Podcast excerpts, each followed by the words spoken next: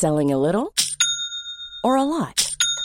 Shopify helps you do your thing however you cha-ching. Shopify is the global commerce platform that helps you sell at every stage of your business. From the launch your online shop stage to the first real life store stage, all the way to the did we just hit a million orders stage. Shopify is there to help you grow. Shopify helps you turn browsers into buyers with the internet's best converting checkout.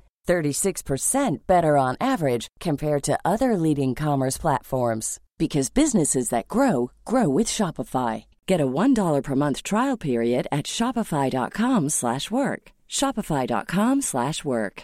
Hey, I'm Ryan Reynolds. At Mint Mobile, we like to do the opposite of what Big Wireless does. They charge you a lot, we charge you a little. So naturally, when they announced they'd be raising their prices due to inflation, we decided to deflate our prices due to not hating you. That's right. We're cutting the price of Mint Unlimited from $30 a month to just $15 a month. Give it a try at mintmobile.com slash switch. $45 upfront for three months plus taxes and fees. Promo rate for new customers for limited time. Unlimited more than 40 gigabytes per month. Slows. Full terms at mintmobile.com. This is the Cork Today replay on C103. This time yesterday, we were talking about the fact that representatives of the restaurant and pub sector, all of those businesses, all their representatives will be heading in for a chat with the government. And I think there was probably nervousness, certainly from the industry's point of view, when they got the phone call from the Taoiseach's office to say, We want to have you in, we want to talk to you, we want to talk about what's happening with the, particularly the COVID passports and the COVID passports being uh, checked. Well, it seems that representatives themselves from restaurant and from pubs said that any of their own members who are not complying should face stiff penalties, they should face fines, and they even went so far as to say uh, if they continue to breach the restrictions, then the closure is a thing that they are recommending. The meeting happened with the officials in the Department of the Taoiseach's office and the hospitality sector, and there was a considerable focus, it seems, on the social interactions of the 18 to 24 year olds. And there's particular concern in the 18 to 24 age group that there is a number using false COVID 19 uh, certs. And I was actually in a taxi on Saturday night, and the taxi driver was saying that she regularly picks up young people, particularly after nightclubs or late bars, and she says the numbers of them that are talking about the fact that they are using fake COVID ID certs. Well, not necessarily fake COVID 19 certs, but what they're using is, is somebody else's COVID 19 cert. They might have an older sister, an older brother. In some cases, they might even be using their parents, that nobody is checking it. That once they just see that there's a COVID cert on the phone, nobody's clearly checking. And certainly, uh, premises are not looking for photo ID to make sure that the name on the COVID cert is the person standing before them. Government sources have made it very clear that the option of temporary closure orders is available under the legislation. So if businesses continue uh, to flout the rules and the that are in place for allowing people in for indoor dining, for drinking, for dancing, whatever it is, then they, they said they will go as far as temporary closure orders. Businesses within the hospitality uh, sector that do not enforce rules on COVID 19 do not deserve to remain open. And that's a quote coming from the Minister for Public Expenditure, Michael McGrath. He said outlets that fail to enforce the rules, what they're doing is they're putting everybody at risk. He said overall, they were seeing a pretty good level of compliance, but we could do a better. And as with everything, it is the minority who are going to ruin it for the majority. Michael McGrath says he thinks that the public will increasingly vote with their feet and they'll leave a premise premises if they're not satisfied with the level of compliance. And we certainly have been saying that for quite some time. If you go somewhere and you're not comfortable and you think that they're not abiding by the restrictions that are in place, then you know vote with your wallet and leave that particular uh, premise premises. Michael McGrath warned that there would. He's also warned there will be penalties for non-compliance. Industry sources then they said that the meeting was a lot more collaborative than they had been expecting. I think that a lot within the industry went in there expecting that there was going to be a huge big rap on the knuckles for them with threats of closure or threats of restrictions. And it doesn't look like that's what happened. The meeting lasted about 90 minutes, and the industry, the government said that the industry had been highly responsible overall. The industry representatives were told while cases are rising in that age group that I mentioned, the 18 to 24 year old, they're saying an information campaign will now be carried out in the coming weeks, and that's obviously going to be aimed at increasing vaccination update and also reinforcing the basic public health measures. Government officials were told it is the responsibility of the state to enforce the rules and that individual businesses could not police others, which is fair enough. And you'll hear that from restaurants and pubs and saying they're doing everything right, but they are hearing of maybe a business across the road or in another town or, you know, in another county, they'll hear, they'll talk amongst themselves and they'll hear customers talking and they will hear of others who are not abiding by the rules and regulations, but it isn't up to individual publicans or restaurants to police anybody else. The Restaurants Association of Ireland, in a statement, said they felt that uh, the meeting had gone well. They also had a very productive meeting with the Deputy Chief Medical Officer, Ronan Glynn, and with the government officials. At Cabinet, ministers expressed a view that the partnership approach with the industry should continue because they even say there's absolutely no appetite to return to restrictions. And I think everybody agrees with that. While there was an air of concern at the continued high rate of infection, there is growing confidence that the booster campaign is showing a positive impact. And I know earlier on this morning before I came on air, I was reading a piece, you know, showing the booster campaign, certainly the booster campaign in the over 80s, because they were the first to get the, the booster. That really does seem to be working. And there seems to be a fall off in the number of people over the age of 70 who are testing positive, because a lot of those, uh, the booster campaign has been already rolled out to them. So the booster campaign is certainly having this positive uh, Im- impact. Uh, the government, uh, one government minister uh, speaking to the Irish Examiner says we need to get to grips with living with the virus, and that means keeping things open. He, this minister said we want to work with hospitality on this, and they have to play their part in this too. So it does look like that was quite a positive meeting all around because they say you know, they are right. No one has an appetite. Nobody wants to return to restrictions. I think everybody wants to stay safe, but nobody wants to see, um, you know, back to you can't do indoor dining or back to pubs having to close. Nobody, I think absolutely nobody wants that, but we need everybody to, to row in and everybody to do what we know is the right thing to do to keep everybody safe, but who are we are particularly trying to protect are the most vulnerable within our community. And then Ben in Blackrock was on to us this morning. He says we should be following the lead of Singapore. And I don't know how many people have heard what Singapore are doing. And this is to do with charging unvaccinated people who end up in hospital. If they end up in hospital with a COVID complication, Singapore have uh, decided, they announced this yesterday, they say they will stop paying the COVID medical bills for citizens who are unvaccinated by choice. The government in Singapore says most of those needing intensive care in hospital at the moment have not been jabbed against COVID 19. As of Monday, though, 86% of Singapore's population, they're fully vaccinated. 85% have received one vaccine. So they've got a high take up. They're a little bit close enough to, the, to where we are uh, here.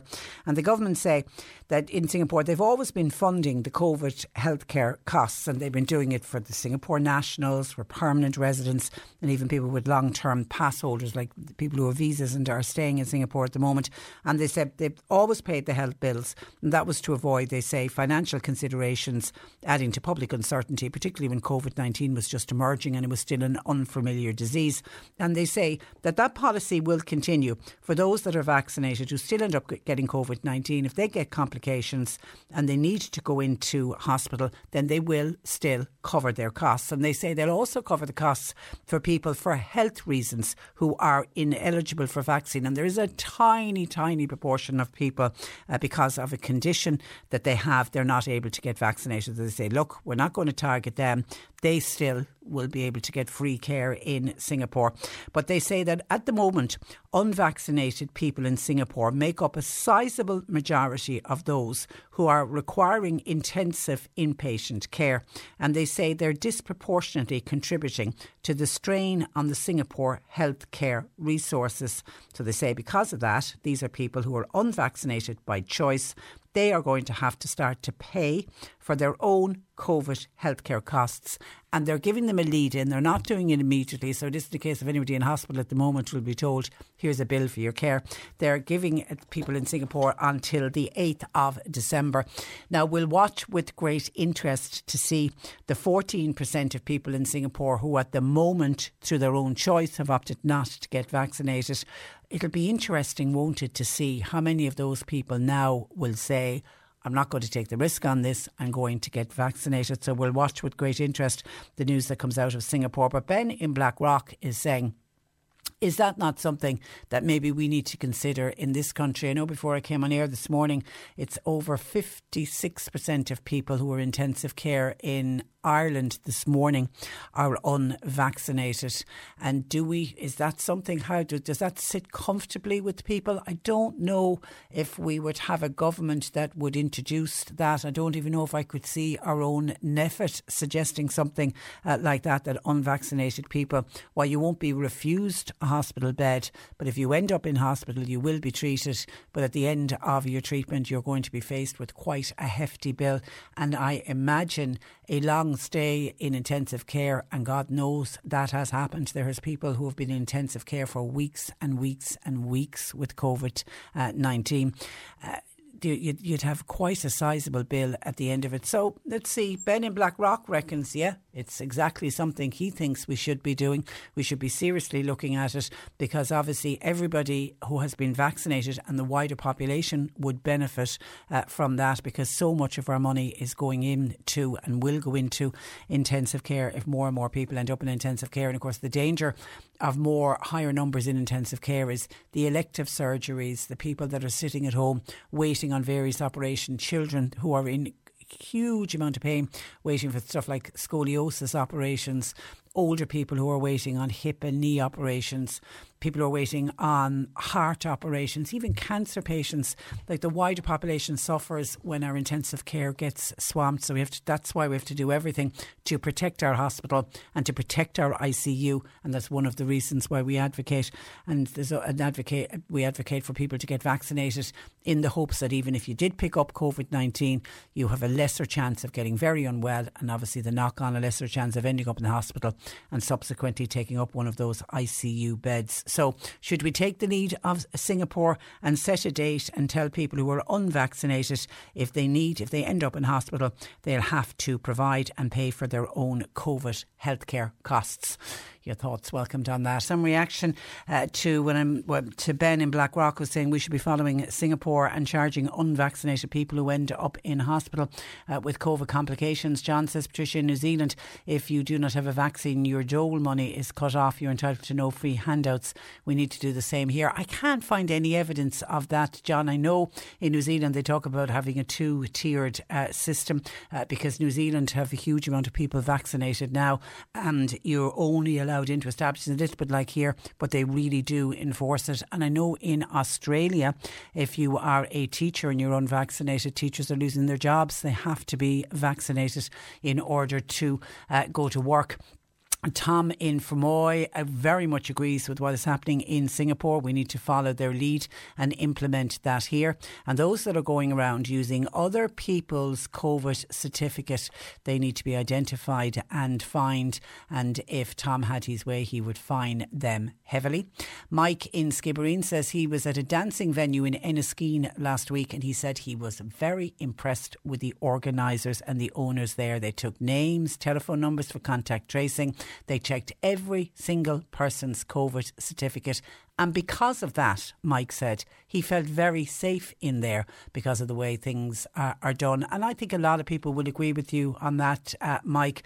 I'm always saying that myself. If I go somewhere and everything is done exactly as, as it's meant to be done, and you see evidence of uh, staff making sure that everybody's abiding by the rules and regulations, and you know, if people are walking around, they're walking around with masks, you do feel safer. And it certainly will encourage you to go back in to that uh, premises. And I think that was one of the points that was made yesterday. I think it was was Michael McGrath uh, made that uh, made that point that he feels that the public will increasingly vote with their feet and they leave premises if they're not satisfied with the level of compliance.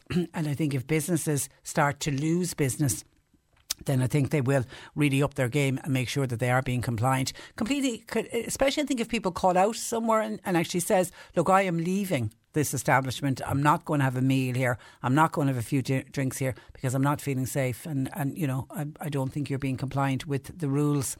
Barry in Bantry says there has been a lot, le- he feels there's been a lot less cases in hospitality than in workplaces. He said that's according to the latest statistics in the HSPC data. So he doesn't know why they're jumping up and down on the hospitality uh, sector. He reckons they need to be looking more at workplaces and how workplaces places are implementing all of the regulations. I don't know why all the focus seems to be on bars and the pushing of COVID certificates. What I feel we need to do is go back to normality as COVID certs are not working. It's just becoming a blame game. They need now to look at more ICU beds in the hospital and concentrate on that rather than jumping on the bandwagon and pointing the finger of blame at the hospitality sector. I don't hear of anybody coming out saying that they will invest invest long term in hospitals to sort out this uh, problem. But what you're what you're saying then is is let more and more people get COVID nineteen so that they end up in ICU beds. I don't know if that's exactly the answer either, because we we certainly have a lot more ICU beds now than what we say had ten years ago. But even at that, we're getting close to maxing out on ICU beds. 1850 333 103. Thank you, Barry, for your call. And by the way, we've just found out that five regional winners for the An Post Book Shop of the Year for 2021 award has been revealed. And the overall winner for Munster is Kerr's Bookshop in Clonakilty. Congratulations to everyone at Kerr's Bookshop in Clonakilty. And the overall winner of the An Post uh, Bookshop of the Year will be announced at the An Post Irish Book Awards, which is on later on in the month there on the 23rd of November. But that's a great award for Kerr's Bookshop in Clonakilty to pick up Best in Munster when it comes to uh, bookshops. And uh, we all need to support and make sure that we give our continued support, particularly to the small local bookstores because sadly we've seen many of those bookstores closing because you know more and more people are going online to buy uh, their books uh, and it's, it would be it's always a great sadness I think when a bookstore closes down and it's only when all the bookshops are gone that we'll bemoan the fact that they are all gone. So please particularly in the lead up to Christmas it's a lovely gift to give the gift of books either for adults especially it's a lovely present to give to children. So if you are giving the gift of books this Christmas please make sure that you support your local particularly the local independent bookshops. 1850 333 103 John Paul taking your calls. Cork today on C103 with Sean Sean Cusack Insurance's Kinsale, now part of McCarthy Insurance Group. They don't just talk the talk, they walk the walk. CMIG.ie. Now, the Media and Culture Oireachtas Committee have been working on plans to regulate digital media, and they're recommending a ban on advertising to children online, including things like junk food, alcohol, and gambling. Now, while all of that would be welcomed by many, the proposal for a moratorium on advertising infant formula products online is not going down well.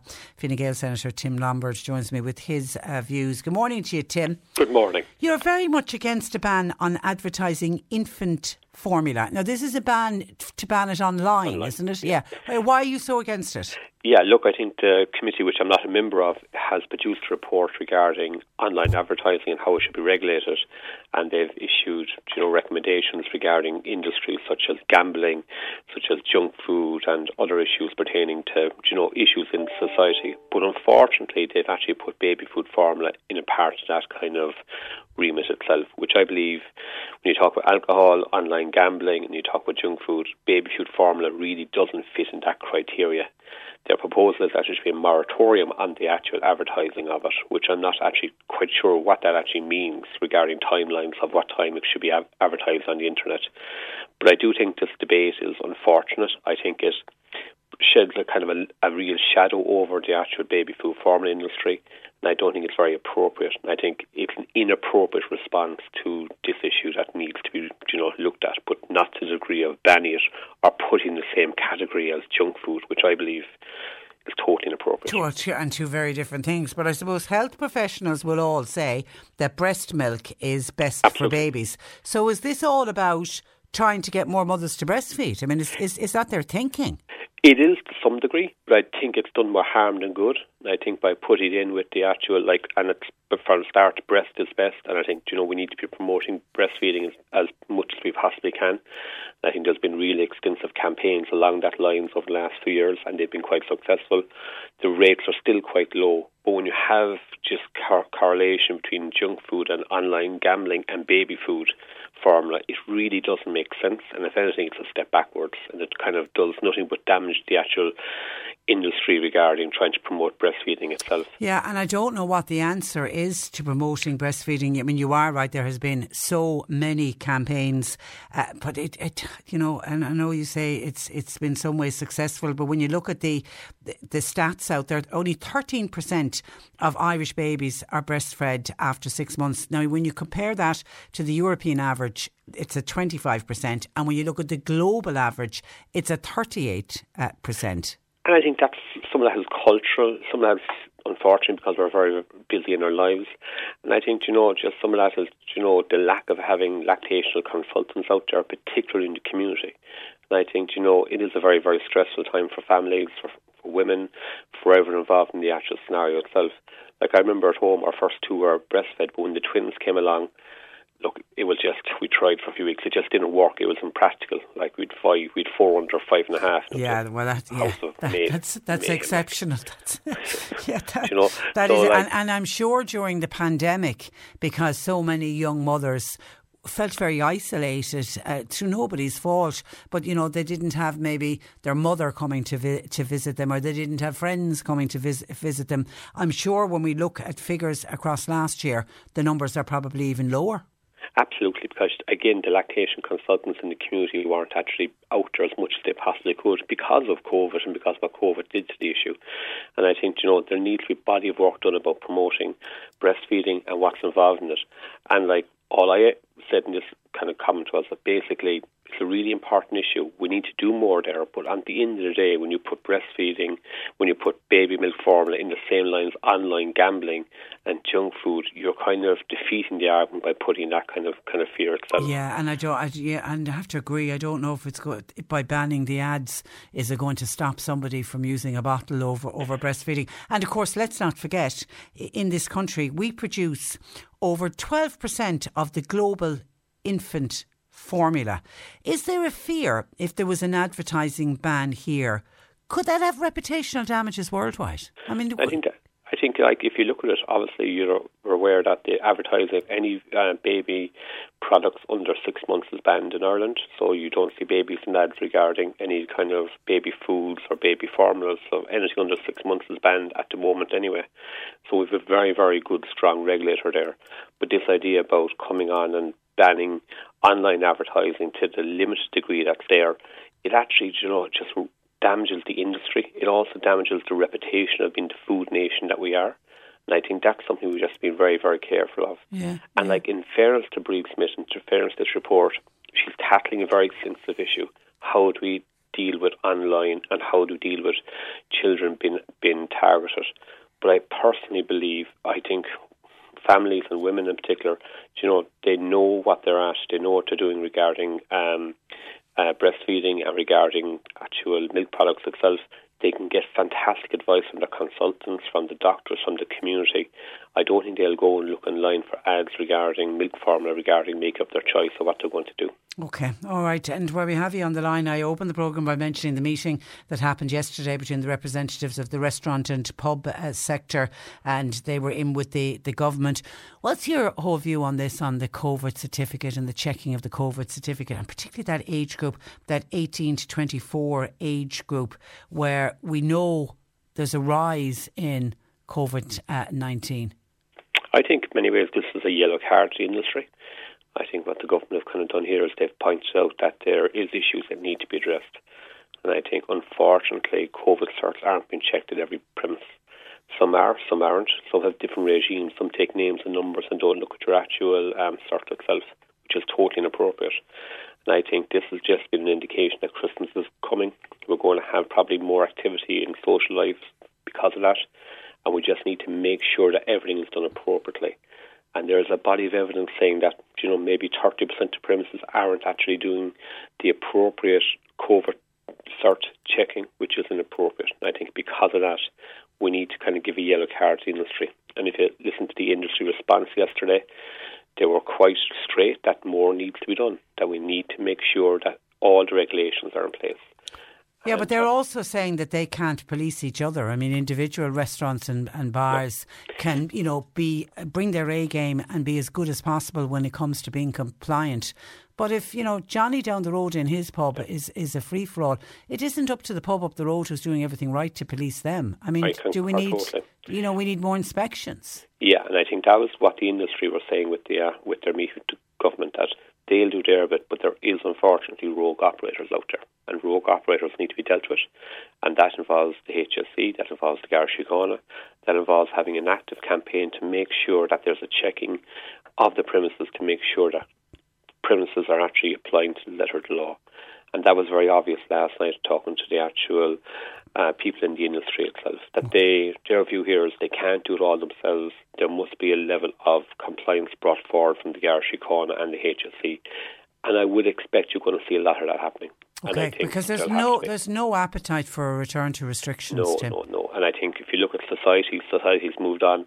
Our like we're up to 92, 93 percent um, vaccination rates. Hopefully, in the next few weeks, we'll be going from the five to seven year olds being vaccinated.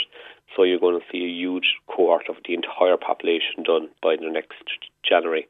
And we're rolling out the booster actual shot now as well, which is a really important safeguard for our communities that you know have over six months have actually been vaccinated.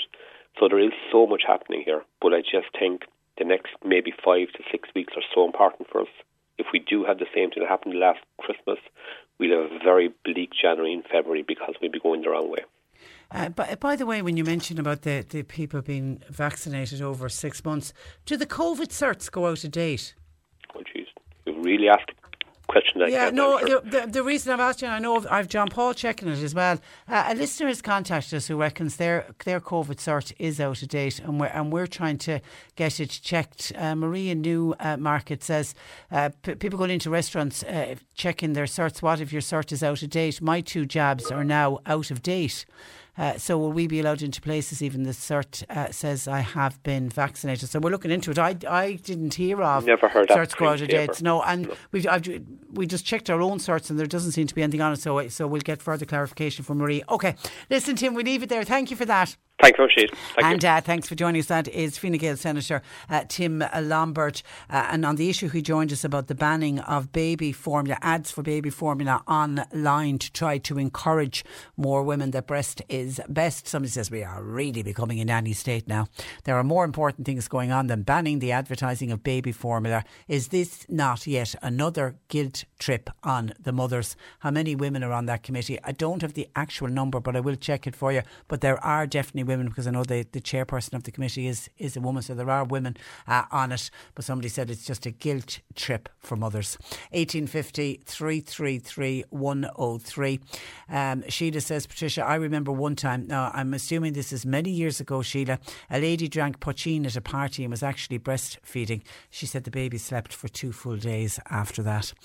That's Sheila by text to 0862 103 103. Cork today on C103. With Sean Cusack Insurance's Kinsale, now part of McCarthy Insurance Group. Want great advice? You know who to talk to. CMIG.ie. The town of Youghal is hoping to develop a proper family resource centre to address issues of disadvantage when the town was identified as having a higher than average number of single parent families and a bigger number of children who have fallen behind in education and social development.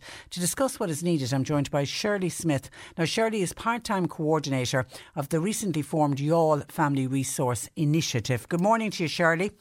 Good morning, Uh, Patricia. You're, you're very welcome to the programme. I suppose start off firstly by telling me about your group, how it came about, and who's involved in it. Um, yeah, so I suppose for many years, uh, local community groups like Comunadina or the All Residents Network, Froiga, has been trying to get um, a family resource centre in Youghal um, for about 20 years now. Um, so they came together as a steering group, and I started then part time in March of this year. So Barnardos is the lead employing agency, but I'm managed by a steering group from all the local interested groups that have been trying so long to get a family resource centre in Youghal. And what services are you currently providing? So right now we have an after school, Well um, and that is uh, we're based up in the Youthreach Centre. Um, the Cork East Cork ETB have given us two porta cabins in the afternoon. So we run an after school for uh, on a Monday, Tuesday, and Wednesday.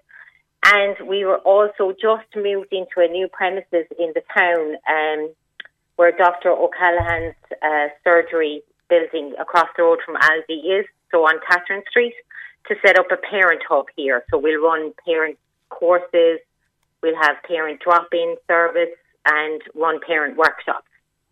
But if you had your own dedicated family resource centre, could you expand all of that work? Well, absolutely. Um, I suppose realistically, our after school service is run in the ETB and their classroom style.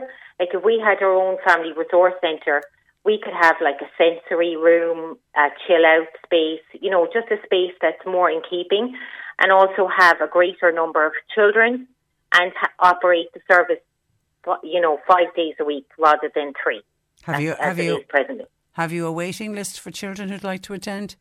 Yes, we do. Ah, um, there tough. is a massive demand for affordable, I suppose, community school age childcare in Youghal, um, and and an early years as well. You know, uh, and we can't offer those at the moment. We just have to work with what we have. Is unemployment surely a big issue in the town?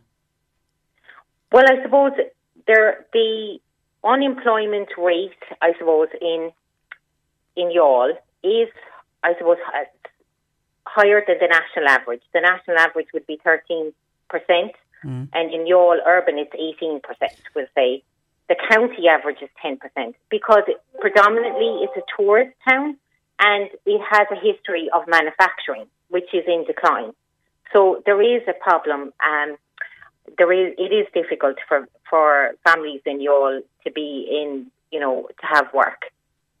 And I was surprised to read that you've a higher an average number of single parent families, and we know because all the research and the statistics are there to show that families headed up by one parent are always much more disadvantaged than a family headed up by two parents. Yeah, so I suppose in Youghal, um, urban it's it's ten percent higher than the national average. Um, so it is something that you know one parent families need support and need to get um, help and and parenting is tough at the best of times. But when you're parenting by yourself, it's an extra challenge. Um, you don't have that support network that you might have. Do you know?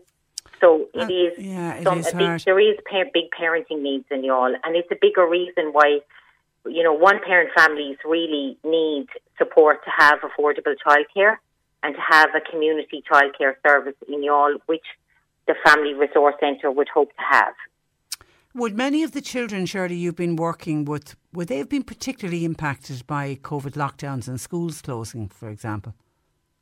Yeah, I think like it's it's across the board. I mean, children can't tell us how they feel, but they show us it, with, through their behaviours. You know, um, so I think you know parents, schools across the board are saying that you know children are showing signs that the COVID pandemic has impacted them, particularly the lockdowns. Um, you know, they might be quick to anger, they might be more withdrawn, they might be more anxious. So there's more parents, I suppose, feeling that they need the support of an FRC now um, uh, to kind of help them to figure out new ways to tune in with their children and to support them to bounce back, you know. Okay, so where does funding come from from family resource centres? Um, we get some funding from TUSLA at the moment. Yeah. Um, so, uh, you know, that's how I'm in this part time position. Uh, but we were looking for funds and, and constantly trying to find ways to grow the service. So, yeah. Would right you, now, yeah, would you have to get out there and fundraise? Do you think at some stage? Uh, we're, we're at the moment we're doing funding applications. Like Okay. the Youghal Credit Union has helped us a little bit, and you know, um, the ETB, as I said, are giving us the porta cabin space uh, at no cost to us. So, like, people are trying to help us where we can. But yeah, it is something that we need to do. Okay, but porta cabins, as you say, not ideal. Okay, keep in contact with us, uh, Shirley, and we wish you luck uh, with it because it sounds like it's a service that really is needed for the area. But thank you for taking time out to talk to us today. Thank you, Tr- Good Patricia. morning Thank to you you. so bye bye. Shirley Smith, part time coordinator at the Youghal Family Resource Initiative. You're listening to Cork Today on replay. Phone and text lines are currently closed. Somebody's inquiring about the Christmas bonus and when will the Christmas bonus be paid this year? And we know that it's a 100% Christmas bonus, which means a double pay week uh, for people who are entitled to it. And there's a long, long list, by the way, of people who are entitled to it this year. And the Christmas bonus for weekly pensions and welfare benefits will be paid out between December 6th and December 10th. So it's that first week in December, whatever day you normally, if your payment goes into the bank, whatever, it's, it'll be on that week. Or if you go to the post office to collect your pension, it's the week of December 6th. So the kind of the first little bit into uh, December. Okay, COVID certs when I, I and my thanks by the way to Senator Tim Lombard who on leaving us the interview got straight onto the Department of Health when I put the question that came in from a listener who thought that her COVID cert was going to go out of date and uh, was wondering what was it was Marie in Newmarket and was wondering what was happening with the COVID certificates because she is six months past having her second jab and she was led to believe that the COVID cert was then out of date. Senator Tim Lombard has checked with the Department of Health, and there isn't an official sell by date almost on your COVID certificates. They don't go out of date. There isn't an actual date on it. The date that's on it, obviously, is the date that you received your second jab, or in the case of the people that got the one jab, uh, Johnson and Johnson. But they don't actually go out of date. But when I was trying to check for Marie, because I thought maybe something had happened in her case that she'd used her COVID cert and she was told that it was out of date, I did see a piece that came out in the middle of October uh, to do with COVID certificates and the fact that for some people who want to travel on their COVID certificate, they could find out that their COVID certificate is out of uh, date because international travel obviously now is back up and running. Two countries that come to mind would be Croatia and Austria. They announced when they were opening up their borders to international travel that they were putting an expiry date on the validity of vaccine uh, certs. They initially put nine months after the second jab, and then after that, they deemed that the certificate was no longer valid, and they've since extended it to uh, a year. But there are other countries, Israel and Vietnam, they also are saying that they've got a fixed validity period on the certs as well. So I would say to anyone who's doing international travel, because you don't need to turn up at the airport or worse, get on the plane, and then when you get off at the other side, discover that that particular country are insisting that your cert has got to be, you know, that you had to have had your second jab within the last six months or whatever it is they decide to bring in. So I will be checking that out with anybody doing any kind of international travel. Make sure that your cert is valid. But at the moment, there is no out of date on COVID certs certainly for this uh, country. But then Mike is makes an, an, interesting point as well. He said, "I got my vaccine. I got the first in March, and I got the second in May. So I'm assuming it was AstraZeneca, and you did three month gap in between the first and the second jab. Now I don't know what happened here, but Mike said it took until last month, October, for Mike to get his COVID certificate. He said um, he's not even sure what went wrong. He ended up phoning and emailing. Eventually, they rang him and did get sorted, and he did receive his COVID certificate." He's now being called for his booster shot at the weekend. He's now wondering, will the booster be added to the COVID certificate? And God, Mike is probably worried he'll have to wait uh, so long. And I try, I checked that while news at 11 was on, and I can't find anywhere in any of the information from the HSE to say what is happening with the booster certificate with regard to your COVID certificate. So anyone who's already, I know a number of people have already received their booster jabs. Anyone who already maybe went into one of the vaccination centres to get their booster jab or was in at the doctor, was your COVID certificate mentioned with regard to your booster? I mean, I can imagine electronically it'll be very easy for it to be added on, but is there anything, do you get a new cert? Do they issue with a new cert?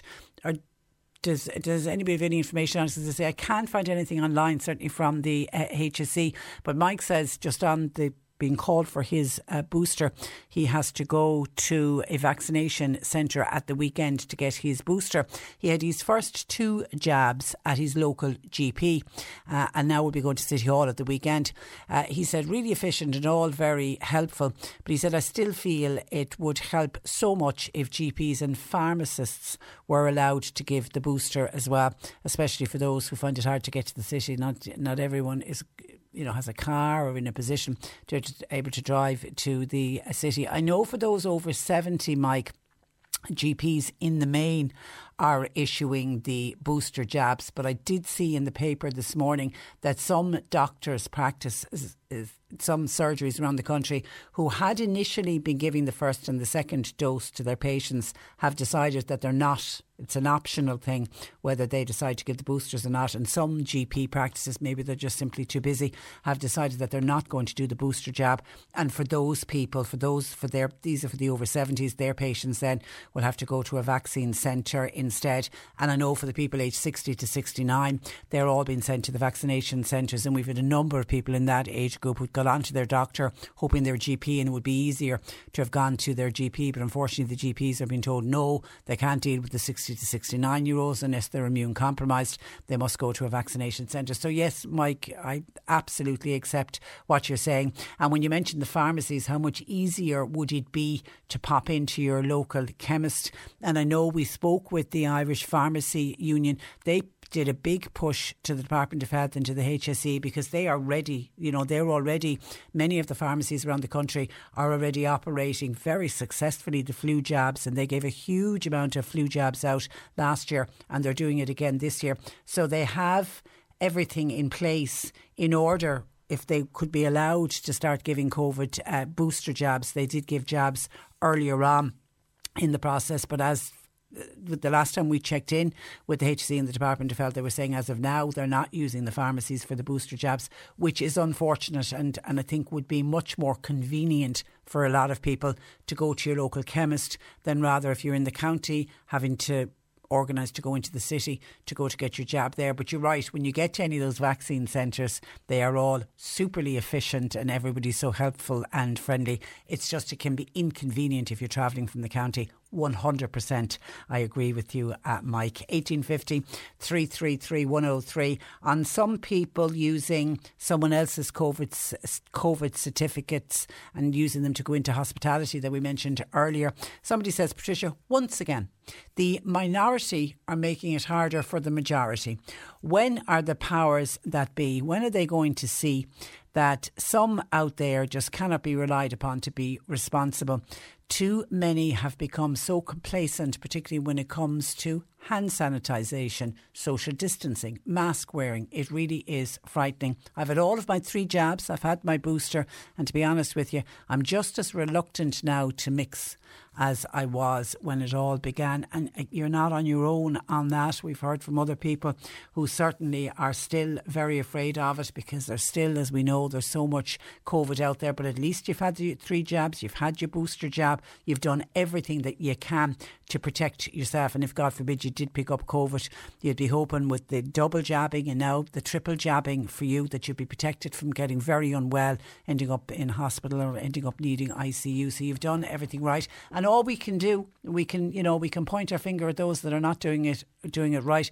Just keep away from them. You keep doing everything right. You keep doing your hand sanitizing, your social distancing and your mask wearing and you'll continue to protect uh, yourself and, and hopefully COVID will never arrive on your uh, doorstep. Now, what else is coming in on uh, COVID? Amanda in Youghal was on to say all of her family are vaccinated, and uh, and but she, but she's wondering about this. Say this time next year, or even as we head into uh, 2022, are we still going to have to isolate for 10 days if we test positive? She said her son, in particular, uh, has been vaccinated, but he's now wondering what's the point of even getting a booster if we still have to isolate if we get COVID 19. And he says that some of his friends are laughing at him because they're not vaccinated it. And if they get COVID 19, they'll have to self isolate, the very same as her son, even though he got uh, vaccinated. And she says some of his friends are actually uh, laughing at him. Well, Amanda, he'll have the last laugh because if the fr- the unvaccinated friends, if they are deemed a close contact, then they have to self isolate. Whereas if your son is deemed a close contact and he's fully vaccinated, he doesn't have to self isolate absolutely, if any of us get COVID, you're doing the responsible thing by self isolating. Hopefully, your son will never get it. But even if he did, God forbid, he was to pick it up, he's got added protection the fact that he's vaccinated and he's protecting everybody else in your household and any other vulnerable person that he might meet. But the last laugh will be on the friends because if they get identified as, I say, close contacts, they'll be the ones self isolating, where your son could be out in a group of people and he will not have to self isolate because he is fully vaccinated. Irene in Mitchelstown says, I feel most establishments should introduce antigen testing on the way in rather than asking people for their COVID certificate. Irene has a friend who lives in Northern Ireland who was out and about, feeling fine. She didn't have any symptoms. And uh, she did an antigen test for work. Wherever she's working, they're requiring him to do antigen tests. And she was shocked to discover that the antigen test was positive. She subsequently went off and had her PCR test, which is what they recommend you to do. That came back po- positive. But Irene was saying her friend made the point that she'd been out and about for the week previously. She'd been in bars, she'd been in restaurants. And Irene is saying her friend is now worried that she could have been passing on the COVID 19 unaware that she, she had it. So Irene reckons she would prefer if antigen testing was introduced for all venues where there was going to be a lot of people. And we had, remember, we had the expert on can't remember that gentleman's name now. We had an expert on, an expert in antigen testing last week, and he was making that very same same point because the one thing with antigen testing, they've come on a lot since the first antigen tests that would have come out at the start of COVID nineteen. But the one thing an antigen test will do, it will show up if you have COVID, it will show negative in the early days of COVID when you're not actually spreading, you're not shedding the virus, and it only shows up positive when you're actually shedding the virus. So he was saying for that reason he was very much advocating for antigen testing to be used more widely. I mean, I know they're talking about using it now for schools for close contacts, but there still seems to be within, certainly within NPHET and Dr. Tony Holohan the head guy in at NPHET, our chief medical officer, he's never been a fan of antigen testing, but there's a lot of evidence showing Dr. Professor Luke O'Neill has been a great advocate for them as well. And there's a lot of evidence. And I like the idea that an antigen test will show up positive if you're actually shedding the virus. That to me is the most important time. That's the time that you need to be keeping away from everybody else because the one thing bad enough you'll be getting it yourself, but you don't want to be passing it on to anybody else. Thank you for your call. Hi, Patricia. My sister and I went to the Smokie concert in Killarney last Saturday night. We had a wonderful night, and the Gleneagle staff were fantastic. The young staff there were both mannerly and very professional in herding us oldies into our seats. We had, and they had a fabulous system for the bar. We are buzzing since and felt so safe. Please, everyone, do as we're asked and keep us all safe. It's hard enough on premises to stay open without giving them any more grief than they're already having. If a concert of that size can be run so safely and everyone having a ball, there should be no problem with smaller venues. We all need to work together. Thank you for that, and so glad to hear that you had a really good night at the Smokie concert. It sounds like it certainly was a bit of fun. Uh, hi, Patricia. This oh, this is um, Singapore. Do you remember earlier I mentioned? That Singapore are bringing in from the 8th of December. Anyone who's unvaccinated who ended up who ends up needing hospital care in Singapore going to, they're going to have to pay for their hospital treatment. And if they end up in ICU they'll end up with a fine bill at the end of it. I agree. And then Ben in Blackpool Uh, or Blackrock sorry was saying that we should introduce it in this country. Yes I absolutely agree with what Singapore are doing. Basically it's the taxpayers we the taxpayers that are burdened with the cost of healthcare. It's a bitter pill funding the unvaccinated, says this texter.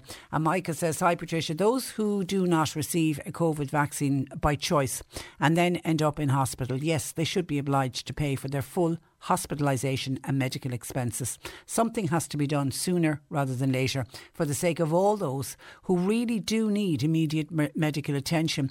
Those people who refuse to take a vaccine tell you that it is their right. But what about the rights of the people that require immediate hospital attention? What rights do they have? 1850 333 103. John Paul taking your calls. You can text or WhatsApp to 0862 103 103. C103 Jobs. Industrial plumbers are wanted. This is for work in Cork City. CVs please to jobs at hamiltonfrench.com. Part time sales assistant required to work on floor and tills. It's in a busy homeware and furniture shop in Clonakilty. They also looking for a person required for accounts and office admin. CVs for either of those positions to manager at tomsheehy.com. Vodafone, they're recruiting field sales representatives for Cork City and County. Uh, CVs please to hr at futureconnect.ie and office administrator is required for a busy medical centre. Medical centre is near Blarney. Email maddie at towermedical.ie. You'll find all the details and more job opportunities by going online now. Just go to c103.ie forward slash jobs for more. This is C103. Cork today on C103. With Sean Cusack Insurance's Kinsale, now part of McCarthy Insurance Group. They don't just talk the talk, they walk the walk. CMIG.ie. Fine Gael, Cork North Central Dáil Deputy Colm Burke is trying to find out why in Cork and Kerry children have to wait so long for wheelchairs or other medical devices. Deputy Colm Burke joins me to explain more. Good morning, Colm. Good morning, Patricia. Okay, um, how do we ask a child to wait for a wheelchair? I mean, what are you hearing from families, and, and have you a number on how many children yeah. are waiting? Well, I was contacted by a parent who was waiting for a medical device for a child that has a speech difficulty and that it needed a particular piece of equipment which would help them to develop their speech.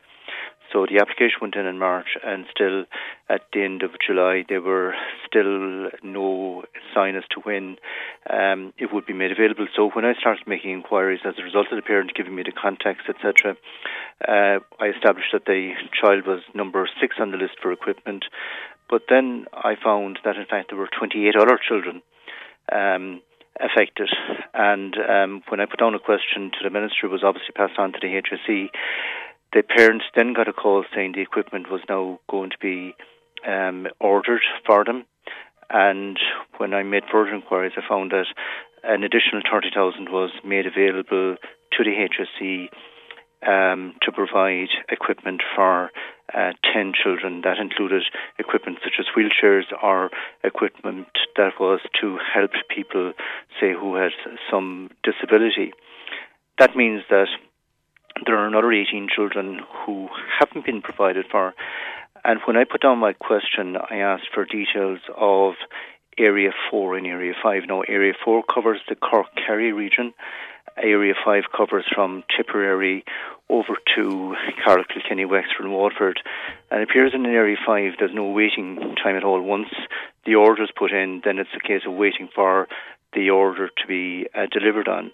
Whereas in the Cork Kerry region, you can be assessed and it is decided that you need the equipment, but they can't order it because of the fact that they don't have the funding. So basically, it appears that there's a requirement for about another 60,000 in funding to provide for the remaining 18 children. And I don't believe that there should be a discrepancy. If I'm living in Mitchelstown, and a parent there puts in a request and it, the child is assessed, I might have to wait 12 months. But I'm, if I'm living up the road beyond Kilbehenny, um, and the parent and the HSE there puts in the request, the child won't be waiting at all. So there's that. And that's yeah, and I mean that's that's basically a postcode uh, lottery, just because where you're lucky or unlucky enough Yes. uh, to live. But have you any explanation as to why that happens? Well, obviously, in fairness, I'm not, and I'm not uh, portioning blame or anything else on this. I think it's one of the glitches that has occurred in the system. Obviously, there wasn't uh, adequate funding put in for the Area 4 um, in the HSE area, and I think that now needs to be uh, attended to. And I intend to raise it again in the Dáil later on today, um, just to follow it up, because I don't believe it's, you know, it's a challenge for any parent to have a child that has a disability, but then it's an additional challenge when that parent has to wait anything up to 12 months to get that equipment. And I, you know, I will be doing everything possible to make sure that that list of 18 uh, is dealt with. Now, I do understand, in fairness to the HSE, there can be a delay from the time you send in the order for equipment because of supply, because sometimes the equipment is coming in from abroad. So there can be a delay, and there's a- they're very genuine delays. But the problem is that they obviously cannot put in the order unless they know they have the funding. And that's the issue now. We need to have the additional funding allocated. So this backlog of which, you know, up to four weeks ago was 28. There is equipment being ordered for 10, but there's another 18 where the equipment has still not been ordered. Yeah, and also, you know, when families get to this stage where a child has been assessed and, you know, obviously a physiotherapist, a speech and language therapist, an occupational therapist will identify the need. You can be guaranteed, Colm, that that family has waited probably years to get to that stage because Absolutely. of waiting lists. And the other issue, of course, as well, with younger children as well, is the longer you wait, the more it the more difficult it is to uh, get the child used to the equipment and get them to get the benefits of it. So if there's any delay, and I mean, especially when you have a child four and five, eh, that's a crucial period of time when you need that assistance. And I think it's extremely important that we try and resolve this issue, and that's what I intend to to make sure that we come to a conclusion in this uh, in the fastest possible period of time.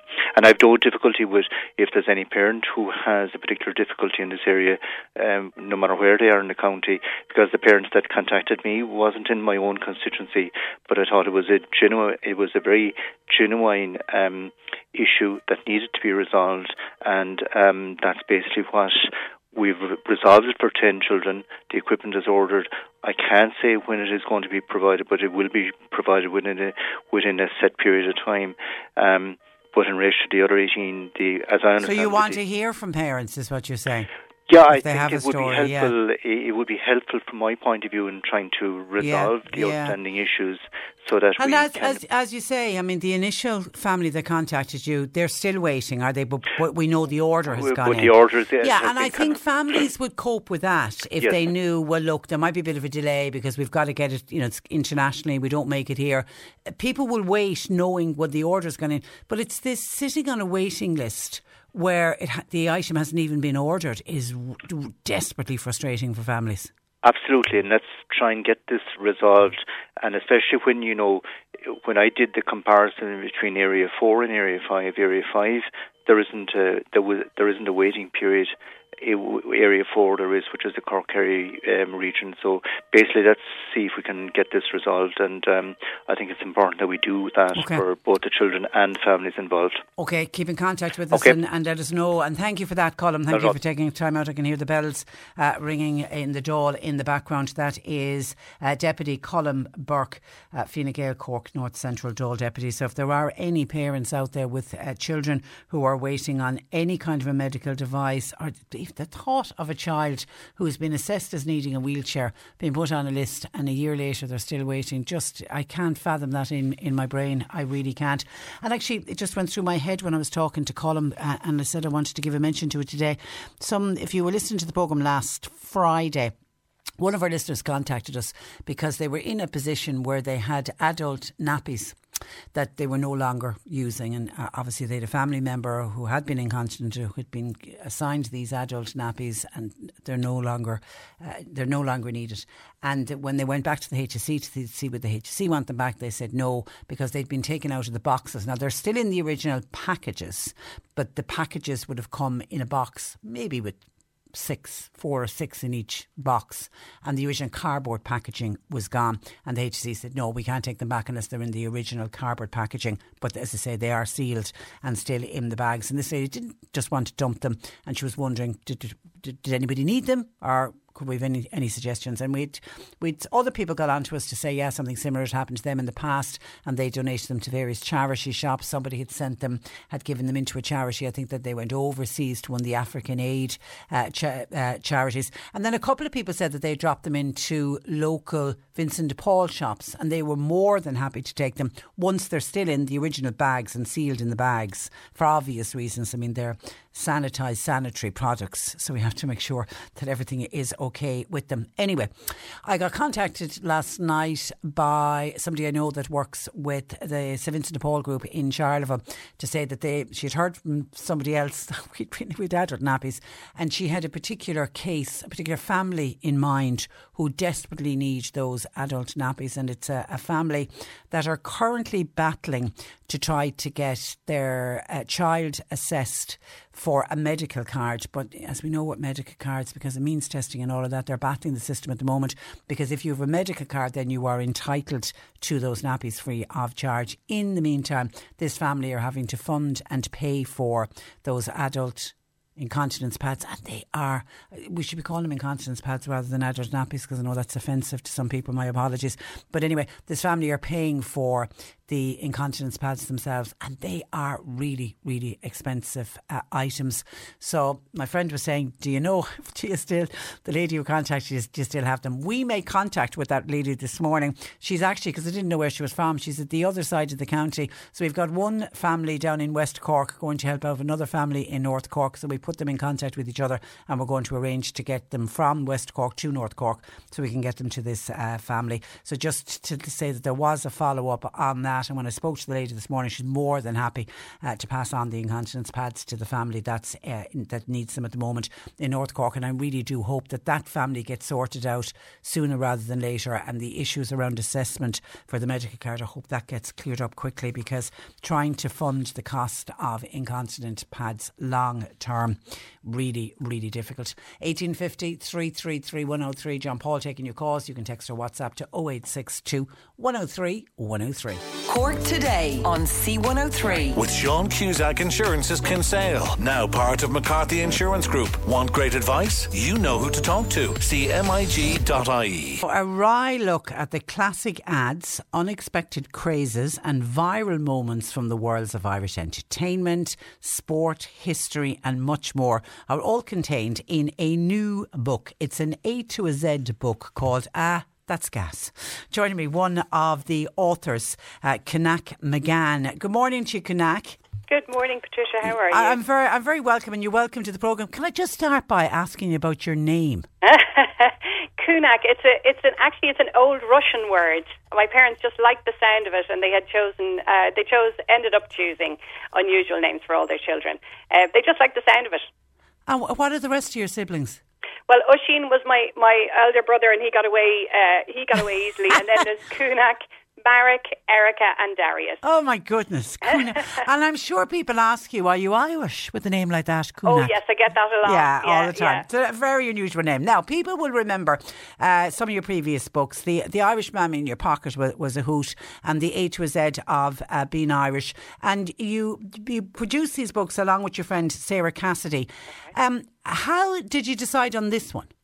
Well, funnily enough, this wasn't even our idea. It was our editor's idea. Our editor, Nicola Reddy, and she was she was actually working on another book, uh, a, a more serious history book, and she thought there hasn't been a collection of those sort of mad moments in, in Irish, particularly in popular culture and, and sport and things like that, where we were absolutely captivated by them at the moment, you know.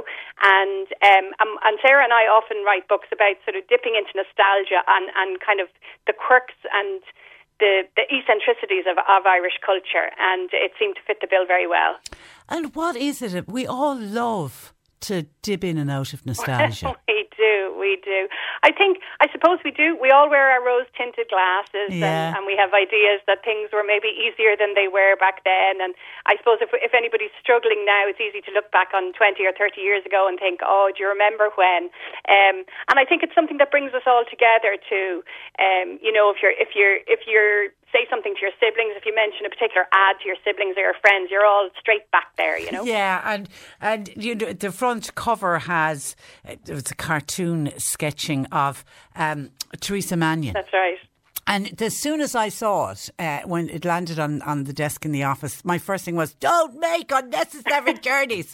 Don't take risks on treacherous roads. Yeah, Yeah, you know, absolutely. we all remember that moment. And that's what this book is. It's full of things that are just so Irish and that only Irish people will, will get. So I've, I've randomly gone through the book just to talk about some of them. And actually, John Paul has gone to the bother of uh, taking some audio out for us as well. And, Oh, and, and we'll take a listen. But iodine tablets, I totally. know, Know. Do you know, I was just saying to Sarah that I only just threw out my iodine tablets there a little while ago.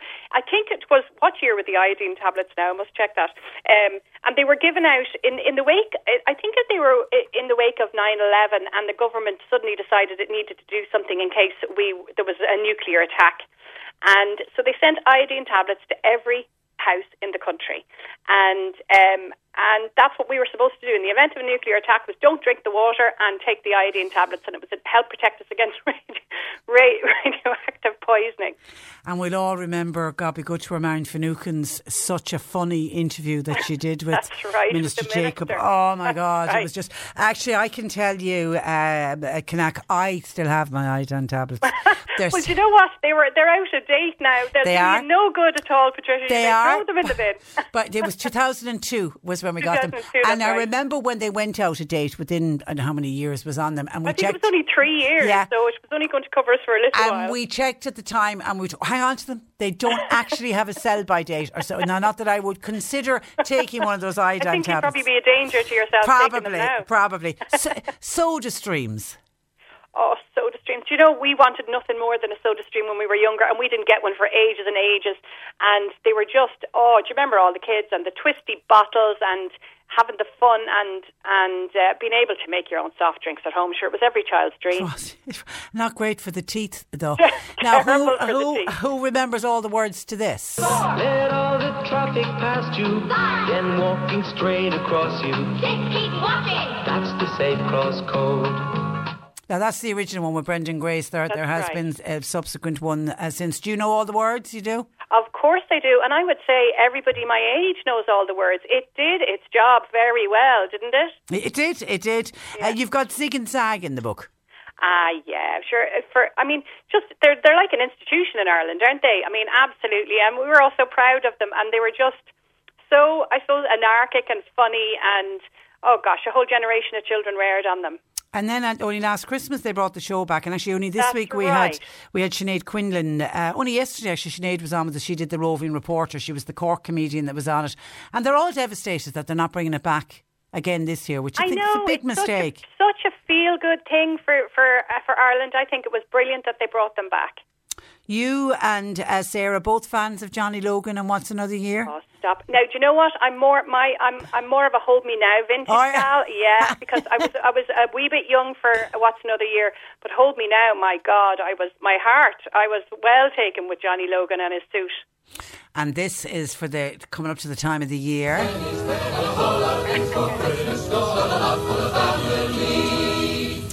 Can I just say, whenever I go into Penneys at Christmas, I find myself in my head singing that song. It's the weirdest It's, thing. it's the sign of a very good ad jingle, isn't it? Yeah, you get what is it an um, um, an earworm? You just right. can't. We'll be singing that now for, for for the rest of the day. and obviously, then when there's Christmas tunes, and this is very Irish, Fairy Tale of New York. Oh yes, absolutely.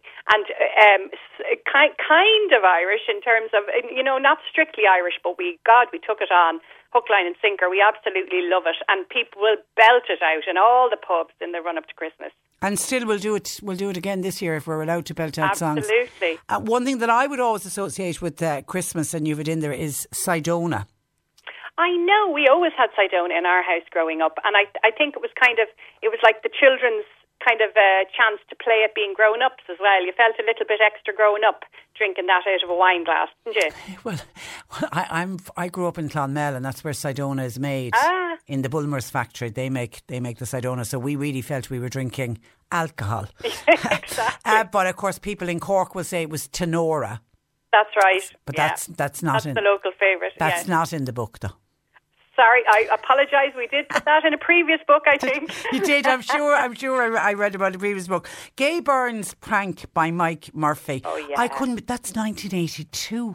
I know it's so far back, isn't it? And actually, it's worth digging it up on YouTube if you can because it's hilarious. You know, Gay trying to keep his cool, and Mike Murphy being just totally absurd, dressed as this ridiculous Frenchman, and Gay Byrne finally breaking and telling him something very rude, which was quite out of character for Gay Byrne. It's a great moment. Yeah, and whenever it, like it, it crops up like regularly on Reeling in the Years, and it's Yeah. one of I I don't know what it is about it.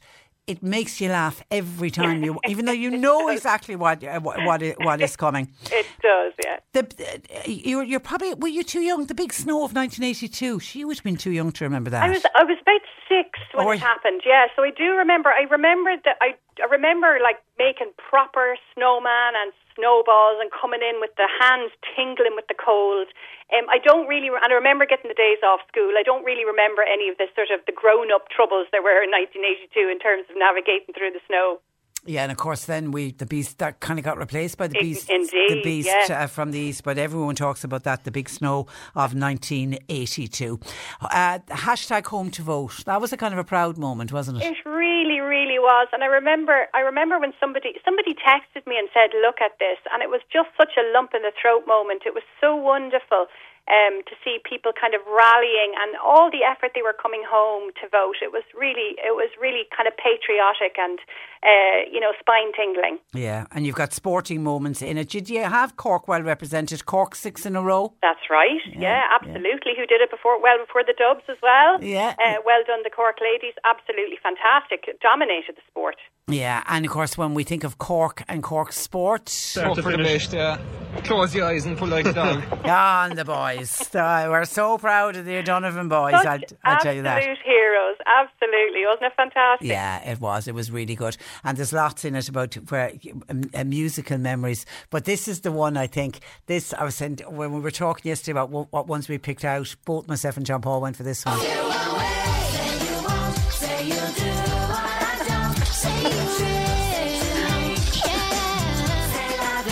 Again, that's one of those songs that if it if you're at a wedding or something and it gets played, it gets everybody up on, on the Ah, floor. It does, sure, it's great fun. And the, all the girls dressed in the double denim and they fought like their dad. Well, they were brilliant. They were, they were. Listen, it's a delightful book. Congratulations to yourself and Sarah on it. Will there be what's what's next in the pipeline for you? Well, we'll have to we'll have to go back to our editor for another brilliant idea. Okay. and, what, and what both of you do outside of writing these these quirky little books? Well, we both we actually met. We both worked in publishing at the time, and I'm still in publishing, and Sarah is off teaching now. Oh, is she? All right. Well, well done. It's it's a it's a lovely, lovely book, and I think it's one of those ones I think that's going to pop up. A lot of people will be receiving this. I think as a Christmas present. It's it's terrific. Listen, it was a real pleasure talking to you, Kunak. you Thank you too, for that. Patricia. Thank Thanks you. for joining us. Uh, bye bye. Bye bye. That is uh, Kunak McGann, who along with Sarah Cassidy. It's published by O'Brien Press, and it's ah, that's gas. You're listening to Cork Today on replay. Phone and text lines are currently closed.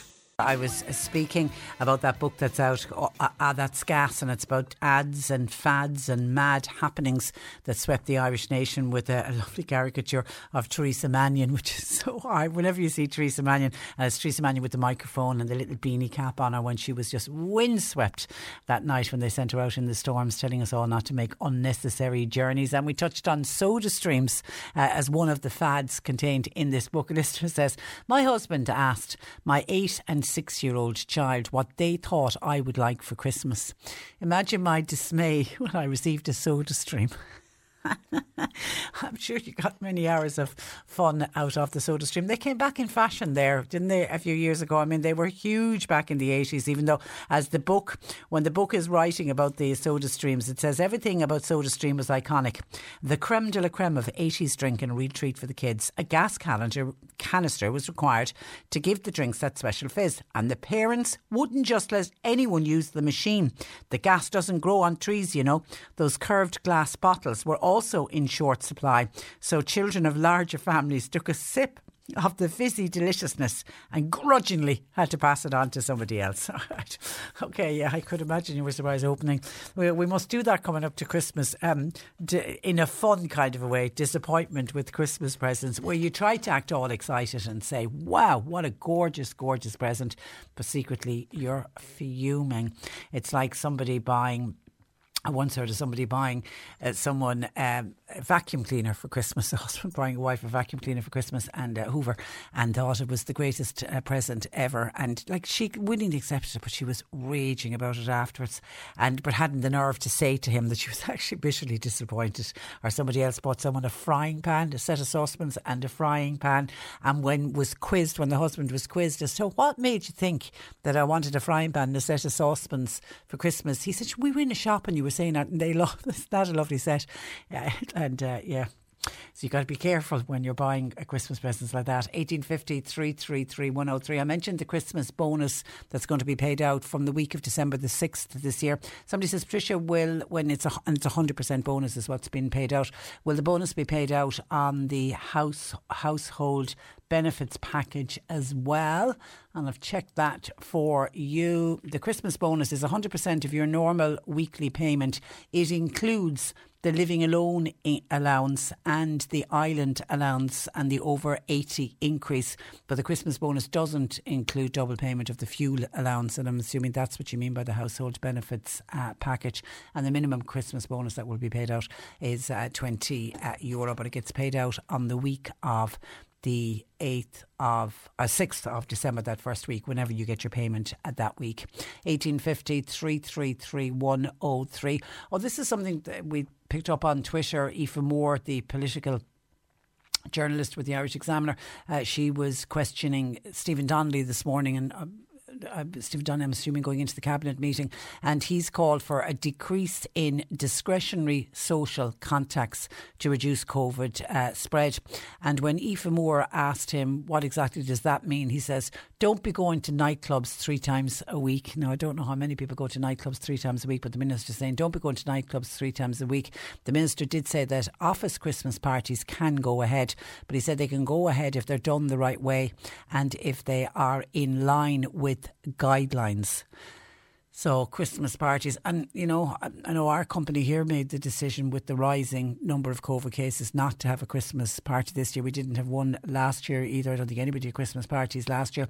So only time will tell. Will some businesses decide to go ahead with Christmas parties? But the minute you can do it, but make sure that they're done the uh, right way. We were talking about uh, adult incontinence uh, pads and we sorted out one family from North Cork has been sorted out by the kindness of a family in West Cork, and we're arranging to get those incontinence pads uh, delivered. Well, Rose rang from Tavistock in Dunmanway when she heard us talking about it, and she said they actually have some of those uh, disposable incontinence pads. Uh, they currently have two boxes that are not open. The rest are in pa- packaged, but they're they're fine. And if anybody in the Dunmanway area is looking for it, and we saw somebody else from West Cork was on to us as well, uh, it, it, seems as a problem that when people get them and then they're no longer needed, the HSE don't take them back and that seems to be the issue. Nobody wants to just dump them or throw them into the bin, so it's nice that people are trying to pass them on. So charity shops seem to be doing well in taking them in and then trying to get them to people that uh, really need them. And Nuala is tweeting us from London to say a query with her, her NHS COVID vaccination cert and would it be accepted in Ireland for dining and in pubs when home for Christmas? Or does she have to get a European COVID certificate? And the vintners came back to say that the NHS cert is accepted acceptable for entering hospitality. And that's going to be so important because we are hoping this Christmas that, you know, a lot of people will be travelling home for Christmas. And for some, some didn't travel last year, some did travel last year, and we had all kinds of problems because of it. But I imagine there's going to be more people trying to come home uh, for Christmas. And of course, with hospitality open, and will please God be fully open and remain open over Christmas. The COVID certs are going to be more important than ever. So that is good to know if you have relatives who will be coming home for Christmas that their NHS COVID certificate is going to be recognised here in Ireland when they come home. So that uh, certainly is important. 1850 333 103. Now, we had, this is a follow up that we got thanks to the council for getting back to us on this. We had a few calls regarding the installation of footpaths in Castletownbere. Callers were claiming that the works had stopped within the last while, and people wanted to know why. And, you know, why? It's because it's not finished, and it's like they've stopped mid uh, work. Some were claiming there wasn't lighting in the area, and because of that, it was dangerous because the footpaths, the installation of footpaths hadn't been uh, completed. So we got onto the council to say, could you let us know what's going on here? Will the works resume and how much longer do they expect the works to go on for? Well, they came back to us to say there's works on the Castletownbere. It's the R572 approach road. They've been going on now since November of 2019, so they're two years in the mix. To date, they say Cork County Council has installed over 2,800 metres of either combined three metre wide footpaths and cycleways are two metre wide footpaths, and they have completed over 9,750 square metres of full road construction. So they've got a lot of work done, and it's including the installation of new surface water drainage scheme. Now, the reason the works have stopped, they've temporarily halted in the vicinity of Dinish Bridge. The reason why they had to stop was to facilitate the relocation of the ESB substation and public lights. These works are necessary to construct the south side, which is a combined cycleway slash footpath, and to create a right hand turning lane at the Dinish Island Bridge junction. Now, once those relocation works are complete, completed, works then will recommence on the road and the footpaths, the works that people say have stopped. So then, as I say, we did also say, how long more do you expect those works to take to take us? And the council say it is anticipated that works will be completed on the project as far as the Bridewell Junction and they'll continue until July of next year. So there's there's another good half of next year to go on that. But just to allay people's fears, because they just uh, suddenly the works had stopped, and were they coming back? They are coming back, and they are going to finish off the great work that they have been doing so far. 1850 333 103. John Paul taking your calls. Can I give a piece that I saw in the paper that I want to give a mention to? Because we're always trying to keep people as safe as possible, particularly from bogus uh, traders. Scammers now, particularly targeting vulnerable and elderly people in Cork City and uh, County. And according to the Gardaí, they are defrauding some elderly people out of all of their life's savings.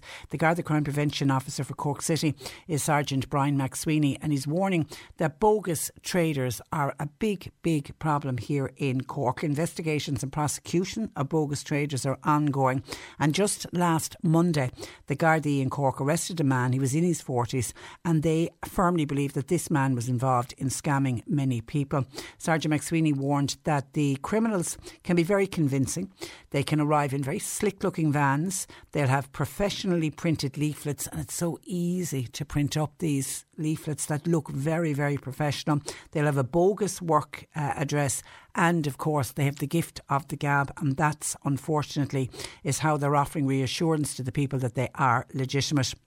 Sergeant McSweeney is warning the public be aware of any tradesperson who knocks on your door touting for business.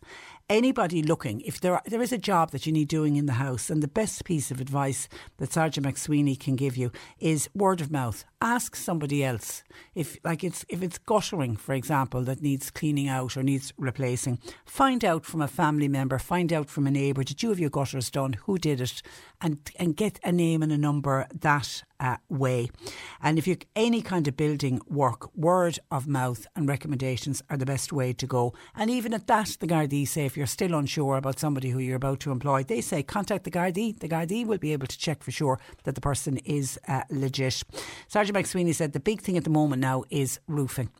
And these guys call to people's door. They offer roofing, uh, and what they're doing at the moment is they're trying to get a deposit from people.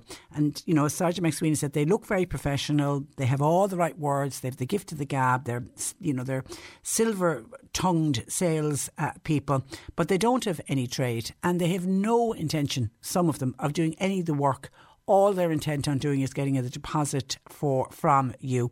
And he said they have no problem hurting elderly people. How they sleep at night, I just don't know. And he said they're getting deposits from people and then they take off and they're never seen uh, again.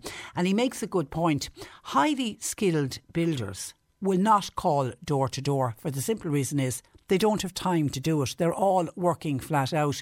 The biggest problem you're going to have with highly skilled builders and tradesperson is finding somebody who has the time to call to uh, your house. So that's where you're going to, to be patient with somebody who comes to you. Highly recommend it.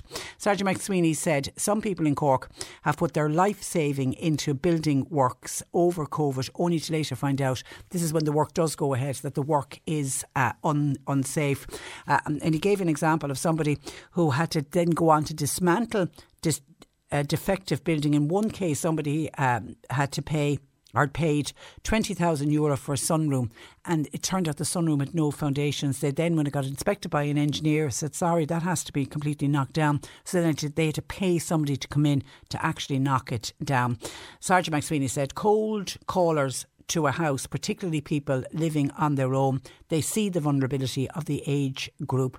They'll notice maybe a leak, a leaking chute from outside. They'll call to the house and then say, "Oh, you've got water dripping there. If you don't get that fixed, you're going to be in big problem coming into the winter. I can sort it out for you." And some of these guys will actually attempt to go up on ladders. Now they don't do anything like the work that they're meant to do, and they can actually do more damage and then they charge exorbitant prices when the job is uh, finished. On Tuesday of this week, Gardaí in Cork actually ran a crime prevention day. They had checkpoints up trying to catch some of these fraudsters travelling around uh, the county. They also had information days for people in living in uh, Blackpool, Wilton, or Merchants Quay at the shopping centres there. They did, you know, pop up information days, which is a brilliant idea. And uh, they said, despite recent warnings, unfortunately, people are still allow- allowing bogus and road traders access to their house. Sergeant McSweeney said they're carrying out poorly finished work inflated prices, but now they're discovering that some of these scam artists are calling to the door, they're taking deposits from people in good faith, and then they disappear and they're never seen again. And of course, somebody might have this very professional looking flyer, but when you try and ring the phone number on it or the business address, it does not exist. And he's encouraging anyone who may have been affected by this form of crime to please contact the Gardaí immediately. And that's also important because we would have heard from people over the years who had been conned by these bogus uh, traders and then they're too embarrassed, too embarrassed to tell their family members, and certainly too embarrassed to tell the Gardaí. And the Gardaí say, please don't be embarrassed because these guys are good at what they do, these scam artists, and that if you have been a victim of this crime, to please make contact with your local uh, Garda station in order for them to build up a case against some of these rogue traders. 1850 333 103. John Paul taking your calls. You can text or WhatsApp to 0862 103 103. The C103 Cork Diary. With Cork County Council delivering roads and housing, community and business supports all across the county. See corkcoco.ie. Dúchas Clonakilty, their Heritage Zoom lecture. It was on the industrial heritage of West Cork by Dr. Colin Ryan of UCC. It's now available for playback and you can take a look at it on the Dúchas Clonakilty Heritage Facebook page. This week, books for Kildonnery's Home Bingo are now on sale. All the usual outlets. They have a snowball prize of €350. Euro. The Blackwater Valley Makers have a brand new premises at 12 McCurtain Street in Fermoy, and they're inviting people to help celebrate with a wine reception and music amongst their beautiful arts and crafts. It's happening on Friday, the 12th of November, this Friday, half past six. The makers are privileged to welcome RTÉ executive producer Sarah Ryder as their guest speaker on the evening, and visitors can afford to a lovely, lovely uh, night. And the Arch stores on Main Street in Doneraile, they'll host a coffee morning. It's for the Autism Assistance Dogs of Ireland. That's happening next uh, Saturday and it's on from 10.30am. Cork today on C103. With Sean Cusack Insurance's Kinsale, now part of McCarthy Insurance Group. They don't just talk the talk, they walk the walk. CMIG.ie. This is the Cork Today replay on C103. And when I mentioned about somebody getting the somebody contacted said they got a soda stream for, for Christmas because the husband asked the six and the eight year old, "What do you think, Mammy, would like for Christmas?" And uh, the kids, of course, said, "Oh, she'd love a soda stream." much to Mammy's uh, dismay. And then I mentioned that I, I, knew of somebody who got a saucepan set and a frying pan from her husband. And when she quizzed the husband as to why he bought it, he said, I saw you admiring it in the shop. I thought you'd love it for Christmas. And she willingly accepted it. Somebody says, Here's one to beat. I got a lawnmower for my 50th birthday. I'm using it since and I'll be 60 next year. Please don't call out my name and I won't. Uh, it's a female. And I don't know from the tone of that text were you happy to get the lawnmower for your 50th birthday? You see, it's okay if it's something that you actually want. You know, if you want it, it's fine. But if you didn't want it, what a lovely, happy surprise uh, to get. Uh, but the fact that you're using it 10 years on, it was obviously a really, really good uh, lawnmower, whoever. And I take it it was the hobby purchased it uh, for you. Long may you continue mowing the lawn with that lawnmower. 1850 333 103. Now, I mentioned that somebody had texted us to say that they were at the Smokie concert in Killarney last Saturday night, and they said what a fantastic night it was and how well run it uh, was. Was someone else was on? Linda was on to say they were at an event. It wasn't the Smokie uh, concert, and it was up the country. But they said never asked for a COVID pass. Um, no one was wearing masks, including the staff. Nobody asked about COVID passes. No contact tracing. No name and number uh, take taken. Linda said you would actually think it was 20 2019 and pre COVID times, we said we were the only ones in the restaurant wearing masks and they felt a little bit out because they were the only ones. You, sh- you should have left. You maybe you were in a situation you couldn't get food anywhere else, uh, Linda, but that, that would scare the life out of me. But Nolan in Shannon was also at the Smokie concert in Killarney. Uh, good afternoon to you, Noel. Hello, Patricia. Um, you're agreeing with that listener who said the INEC really need to be complimented for how well run the Smokie concert was last Saturday night. No, we're having a problem. Can you hear me, Noel? No, we're having a problem. Okay. Uh, that was Noel from Innishannon. He was agreeing 100% with the texter. He was saying that Smokie concert was just fantastic and how they conducted everything. And he actually said that they were in the queue, you know, queuing up to go in and they were checking everybody's COVID pass. You had to have photo ID to prove that the photo ID matched the name on the COVID certificate. And he said there was a couple ahead of him in the queue. And when they got up with their COVID certificates, they said, photo ID, please. And the couple said, oh, we haven't got it with us, it's back in the car car. They made them return to the car to get the photo ID. She said it was really, really well run.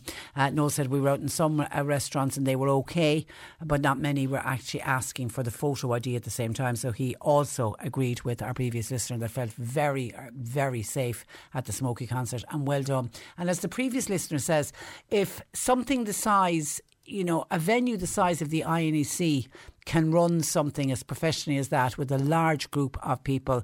You know, our previous listener was saying, why can't smaller venues do it as well when you see something like that being so uh, well uh, run? Now, calendars. I mentioned this yesterday. Lo and behold, two calendars in the post today.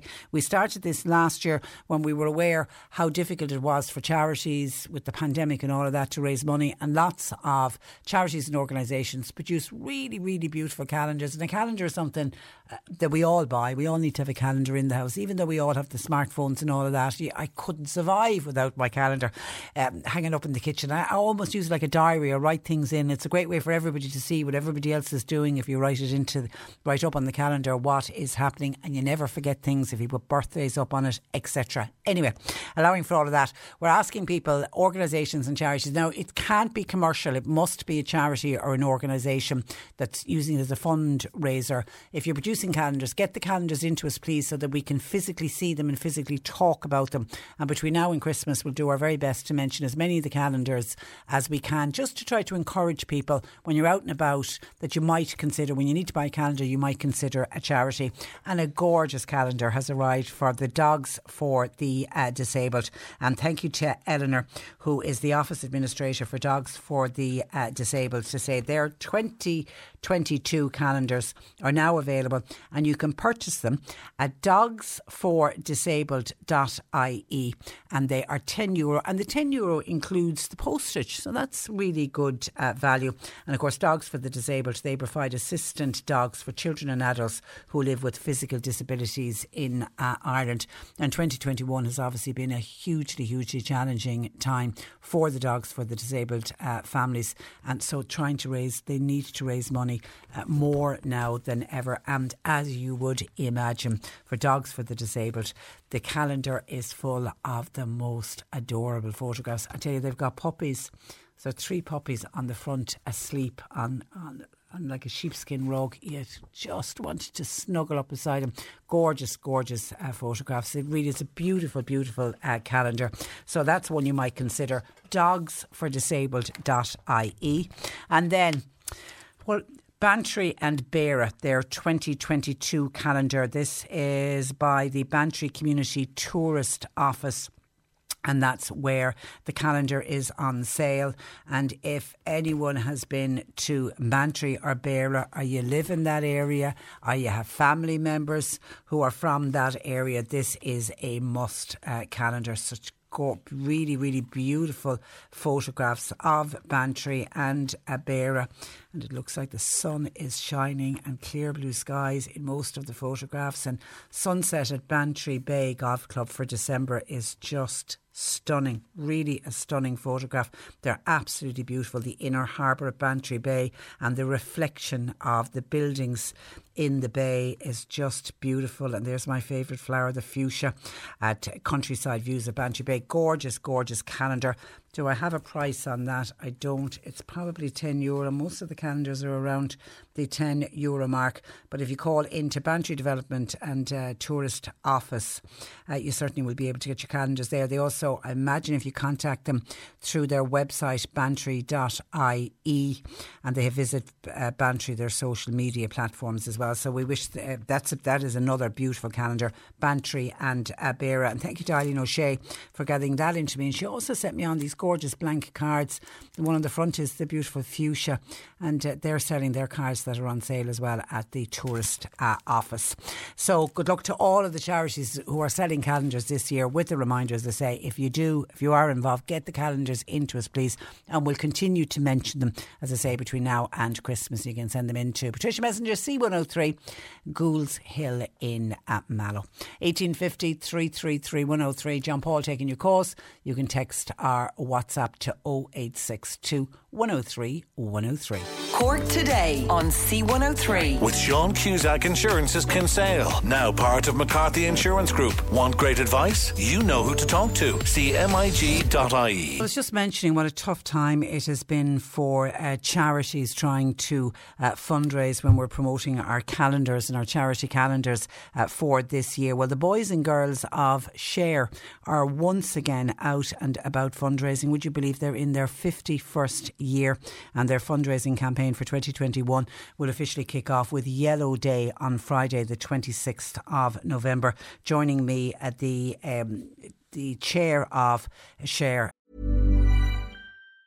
When you're ready to pop the question, the last thing you want to do is second guess the ring. At Bluenile.com, you can design a one of a kind ring with the ease and convenience of shopping online. Choose your diamond and setting. When you find the one, you'll get it delivered right to your door. Go to Bluenile.com and use promo code LISTEN to get $50 off your purchase of $500 or more. That's code LISTEN at Bluenile.com for $50 off your purchase. Bluenile.com code LISTEN. Planning for your next trip? Elevate your travel style with Quince. Quince has all the jet setting essentials you'll want for your next getaway, like European linen, premium luggage options, buttery soft Italian leather bags, and so much more. And it's all priced at 50 to 80% less than similar brands. Plus, Quince only works with factories that use safe and ethical manufacturing practices. Pack your bags with high-quality essentials you'll be wearing for vacations to come with Quince. Go to quince.com slash trip for free shipping and 365-day returns. When you make decisions for your company, you look for the no-brainers. If you have a lot of mailing to do, stamps.com is the ultimate no brainer. Use the stamps.com mobile app to mail everything you need to keep your business running with up to 89% off USPS and UPS. Make the same no brainer decision as over 1 million other businesses with stamps.com. Use code PROGRAM for a special offer. That's stamps.com code PROGRAM. And that is Ronan McAuliffe. Good morning. Good afternoon to you, Ronan. It's gone past 12. Good afternoon, Ronan. Hello, how are you? I'm, I'm very well and, and you're welcome. Do you believe this year is more important than ever with isolation felt by so many during the pandemic, Ronan? Um, definitely. I mean, the truth is that there are so many people that are um, that are elderly, that are isolated, that you know have relatives abroad that haven't been able to come over um, because of COVID and because of all of that. And like last year, especially the any of the residents in any of the share complexes weren't able to chat to the students for very long. And whereas, you know, this year it's pretty much been the first time in two years that they've had the students going around visiting them. And, you know, we're, we're doing our Yellow Day campaign at the moment and to raise awareness of the fact that there's so many people in so many um, communities that are isolated. I mean, it could be the person that's just down the road from you, it could be your next door neighbour, it could be your grandparents. And, you know, our slogan for this year's campaign is say hello to someone you know. And, you know, the, the meaning behind that is just even a small bit of human to human interaction can really brighten up people's day. I think that um, for Yellow Day, what we're going to be doing is asking all schools in Cork on the 26th to dress up in yellow. And, you know, this is going to be students raising awareness for the elderly people that are isolated in all of our communities. Because there's people that are, you know, that are very, very close to us, you know, that our grandparents, our next door neighbours, and all of those that are isolated, that haven't had people to talk to during COVID. So that's why it's so vitally important. Yeah, it could be as simple as an elderly person standing at their gate and you walking by. You can socially distance, you can keep everybody safe, but just stop and have that chat. Yeah, that's really it. That's that's the whole thing behind say hello to someone you know. Just just something even as simple as hello, how are you? You know, is there anything I can help you with? Yeah. And just just those simple things make such a big difference to people's lives. And you know, they haven't like there's a lot of people that haven't had anyone to talk to, and um, during COVID, you know, they've been isolated from their families. So you know, at this time more than ever, it's so important to uh, talk to people that are isolated. Yeah, and I mean, even though this morning we an elderly person contacted us, they've already received their booster jab, but still nervous about going out and going out into social events, and and and that element of nervousness is still there amongst, particularly amongst older people. Yeah, it it, it certainly is, and like um, you know, as I was saying last year, they weren't able to go and visit the residents as much because you know we didn't have a vaccine there. Yeah. But, uh, but now this year, when we're doing it, we you know we have to have our sanitizer, we have to have masks, and the whole lot. And but even then, you know, it you know some of the residents wouldn't like visitors in because the risk of COVID. So like you know, that's why it's so important that when you're passing people, even just down the street, just yeah, saying hello, yeah, you know. Yeah, somebody inside a window and the window's open, have a quick chat. It's it's very easy to do and it'll take very little out of your day, but it di- might just make or will make such a huge difference to the person that you're chatting to. And Ronan, then the fundraising side of of things. Do I take it we'll see the boys and girls out on the street in the run up to Christmas at the crib? We will, yeah. So we'll have our crib um, in in the middle of the city as well, and in eight different shopping centres. We'll have share cribs as well. But yeah, um, on the 14th um, to the 24th, those 10 days, um, fifth year students and fourth year students from Cork will be they'll be hitting the streets and doing the collection, and um, yeah, that, that'll be going ahead as normal. And they still do the 24 hour fast, don't they? The students collecting. Yeah, they do. Yeah. Um, like, yeah, we have to we have to make groups of people to do the 24 hour fast, and um, like I, I think we're going to have four or five people doing it, but Well done. everyone's willing to do that. Well done. I, I listen. I was. I remember last year talking about the fact that it was the the, the 50th. It's just. It's hard to believe. Uh, 51st a year that you've been going since uh, 1970. And is did I read 140 housing u- units you now have? Yeah, it's 140. Um, like, I mean, when you think about it, you know, all of that's been done by students. It's been paid for by the students going out collecting. Like the original complexes back in the early 70s were actually, you know, built by the students themselves.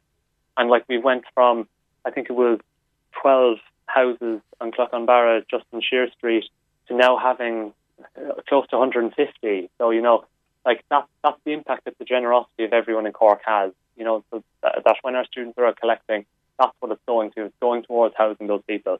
And it's, it's so, so important. It's incredible, and there's no way that that first group of students back in 1970 could ever have known 51 odd years later that it, w- it would still be up and running. No, like, I mean, um, you know, what happened originally was that um, a speaker came in and was talking to the, the students in Pres and said, you know, guys, um, people don't work, or sorry, systems don't work, people work. And he said, you know, on your way home, walk through the inner city, look around you and see what problems there are, or there are. And they said, they came back the next day and they said, you know, there's a lot of elderly people that are homeless because when they were building council houses, it was mainly families that were put in there, and a lot of older people were left behind in the inner city. So initially, how it started was that they would go up and they would visit them, and they would, you know, wallpaper the houses, and they do all those sorts of things, and help clean the houses. And um, eventually, then the landlords put up the rent because, you know, um, houses that they were living in were being nicely wallpapered by the guys doing share.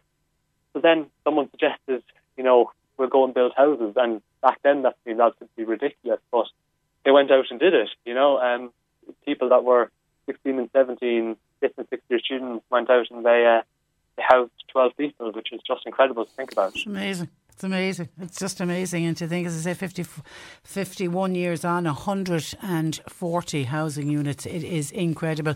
Uh, Ronan, we wish everybody good luck once again with Share as you embark on fundraising for 2021 and anybody out and about to please give as generously as possible because you are a wonderful, wonderful charity. Thank you for taking time out to talk to us today. Great. Thank you so much for having me as well. Bye bye. Good afternoon to you. Ronan McAuliffe, their chair of uh, Share for this year as they start on their fundraising for 2021. Couple of texts in Thomas and Bandit says, Tricia, I was at that Smokie concert as well in Killarney. Very well run. Looked like half of Cork County headed out to Killarney for Smokie. Smokie've got a lot of fans. But then somebody else says, well, you're talking about the Smokie concert. Now, I'm not going to name the venue, but it's a venue in West Cork. We were there on Saturday night. No COVID certs, no contact tracing, no mask wearing, will say that all the staff were wearing masks. It didn't bother us, to be honest. We're starved for music. We had a splendid night of music, singing, and almighty crack. And that's from a West Cork listener. Patricia, you mentioned soda. Oh, before I go to the soda stream, somebody says we're over 70 and our COVID vaccine from our, we got our COVID vaccine from our GP, but our GP has now informed us that they're not doing the booster jabs. What do we do now to get the booster vaccine? We're going to find it hard to travel. Well, any of the GPs that have opted not to do the booster jabs, they are informing the HSE, You unfortunately will have to go to a vaccination centre. Don't know where your text is coming in from, but you will be contacted directly by the HSE and for when your date and time uh, is. And your GP isn't the only GP. There are a number of GPs who are opting not to do the booster jabs. And someone else says, you mentioned soda streams. I'd love to buy a soda stream as I use sparkling water all the time. The problem is, I don't know, is it possible to get the gas refills? It absolutely is because I did a quick Google search and those soda streams are on sale all of the electrical shops have them. Some of the major supermarkets sell them as well. So once the fact that they're selling them, you'll be able to buy the canisters as well. So any electrical shop selling them will also have the CO2 gas cylinders on sale as well. Okay, that's where we wrap it up for today. My thanks to John Paul McNamara for producing. Nick Richards is with you for the afternoon, and we're back with you tomorrow morning at 10. Until then, I'm Patricia Messenger. Very good afternoon. Cork today on C103. With Sean Cusack Insurance's Kinsale, now part of McCarthy Insurance Group. They don't just talk the talk, they walk the walk. CMIG.ie.